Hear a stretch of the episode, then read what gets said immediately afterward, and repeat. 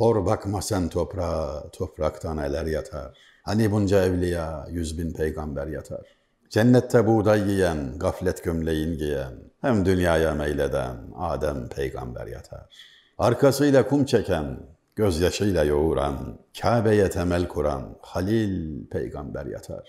Vücudunu kurt yiyen, kurt yedikçe şükreden, belalara sabreden Eyüp peygamber yatar. Kuyuda nihan olan, kul deyuben satılan, Mısır'a sultan olan Yusuf peygamber yatar. Yusuf'un yavi kılan, kurd ile davi kılan, ağlayıp gözsüz kalan Yakup peygamber yatar. Asasın ejder eden, bahre urup yol eden, Firavun'u helak eden Musa peygamber yatar. Ol Allah'ın Habibi, dertlilerin tabibi, Enbiyalar serveri, Resul peygamber yatar. Hayber kalasın yıkan, Kafiri oda yakan, şahinler gibi bakan Ali gibi er yatar. Ata ana gülleri, Kur'an okur dilleri, Fatmana oğulları Hasan Hüseyin yatar. Geceler kaim olan, gündüzler saim olan, Ariflerin sultanı Bayezid Bestami yatar. İğnesin suya atan, balıklara getirten, tacı tahtı terk eden İbrahim Edhem yatar. O hakikat erleri gelip geçti her biri. Konya'da ol Mevlana, Hüdavendigar yatar. Çok hakkın has kulları, fikreylesen bunları. Saysam ol erenleri, nice sultanlar yatar. Yunus sen de ölürsün, kara yere girersin. Kara yer altında çok günahkar kullar yatar. Hazreti Yunus Emre'nin çok latif bir deyişi. Gayet kolay anlaşılır. İnsanın içine işleyen, hor bakma sen toprağa, toprakta neler yatar diye başlıyor. Allah'ın sevgilisi orada yatıyor diyor. Sen daha ne istiyorsun, ne diyorsun diyor. Neyi hafife alacaksın? Oraya gideceğini hatırlarsan güzel yaşarsın. Herkes ölür ama herkes yaşamaz. Kısas ve Enbiya'nın yani peygamberler tarihinin nefis, kısa bir özetini vermiş. Kısacık bir şiirinde. Bir vesileyle demiştik ki daha önce paha biçilmez hazineler üzerinde yayılan inekler gibiyiz. Ya da Necip Fazıl kısa kürek merhumun söyleyişiyle hazine sandığı üzerine oturup dilencilik yapanlara benziyoruz. İnsanımıza bir güzellik sunmak, hayatını anlamlı kılmak, kalbini ve aklını besleyerek, kuvvetlendirerek, vefasız dünyaya zebun etmekten, alçak nefse esir olmaktan, şeytan gibi düşmana mahkum olmaktan kurtarıp hür, eskiler ahrar derler.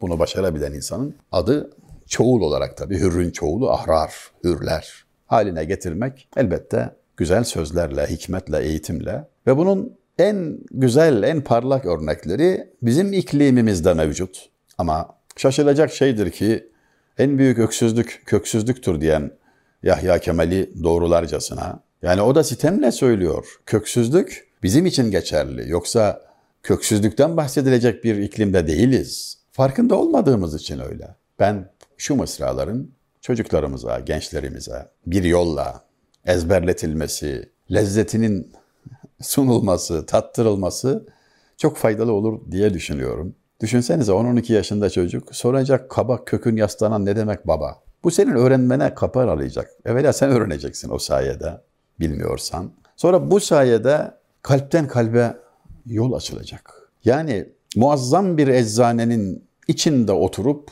ilaçsızlıktan kıvranmak, hastalığın ızdırabını çekip çaresizlikten söz açmak gibi bir garip hal içinde olduğumuz açık sevgili izleyenlerimiz. Nasıl ki güzel renklerden göz lezzet alıyorsa, güzel manalardan akıl ve kalp lezzet alır. Şifa bulur, ferahlar, hayatın anlamını kavrar. Bütün mesele anlamda. Yoksa bir organizma mıyız biz? Yiyip içip çoğalıp vakti gelince de patates gibi toprağa sokulup hiçbir kıymeti harbiyesi olmayan organizmalara mı benziyoruz? Allah göstermesin ki idrakten yoksunluk insanı o hale belki ondan da aşağıya indirir. Sormayacak mı çocuk bu şiiri ezberlediğinde?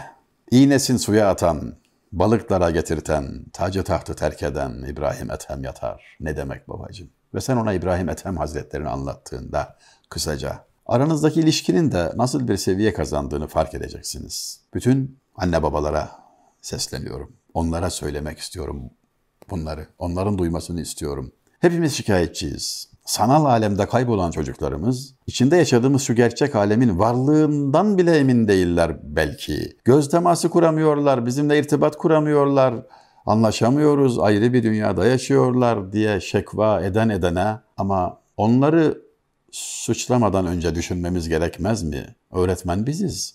Onlar bize bakarak istikamet alıyorlar. Biz onlara yardımcı olmazsak, biz de başka bir alemde kaybolmuşsak, onları ihmal ediyorsak, şikayete de hakkımız yoktur elbette. Yunus Emre gibi şairi olan, Yahya Kemal gibi şairi olan, Hazreti Mevlana'nın mesnevisi gibi bir kültür mirasına sahip olan bu millet, bir müftahül cenne fikrine, bilgisine, ilmine sahip olan bu millet için haksızlık değil mi Allah aşkına? O bakımdan kendimize biraz daha şefkat etmek, kendimize acımak, mevkiindeyiz. Bu bizim için kaçınılmaz bir sorumluluk olarak duruyor karşımızda. Öğretmenler günü münasebetiyle benden bir konuşma yapmam istendi geçen günlerde. Anneyi anlattım, annemi anlattım. Annelik mefhumunu anlattım. Hocam biz öğretmenler demiştik falan dediler. İlk öğretmen anne değil mi? Yani siz çocuğu okula gönderirken gönderen anne değil mi? Yani Allah zihin açıklığı versin yavrum diyerek sırtını sıvazlayan. Ona öğrenme neşesini bahşeden, telkin eden, süt gibi. O kadar ki edebiyatımızın en parlak şairlerinden biri olduğu şüphe götürmeyen Yahya Kemal, Türkçeyi ağzında annemin sütü gibidir diyor. Türkçe için kullandığı ifade bu. Sevgili anne babalar, çocuklarımız bizim nasihatlarımızı değil, hareketlerimizi takip ediyor. Kalimize değil, halimize bakıyor. Hadi bunu orijinal söyleyişiyle, geleneğin diliyle ifadeye koyalım. Lisanı hal, lisanı kalden entaktır. Hal diliyle anlatmak, kal diliyle anlatmaktan yüz kat daha etkilidir. O halde onlara bu şefkatle ve bu dikkatle rehberlik edelim. Her şey gönlünüzce olsun. İki cihan saadeti dilerim.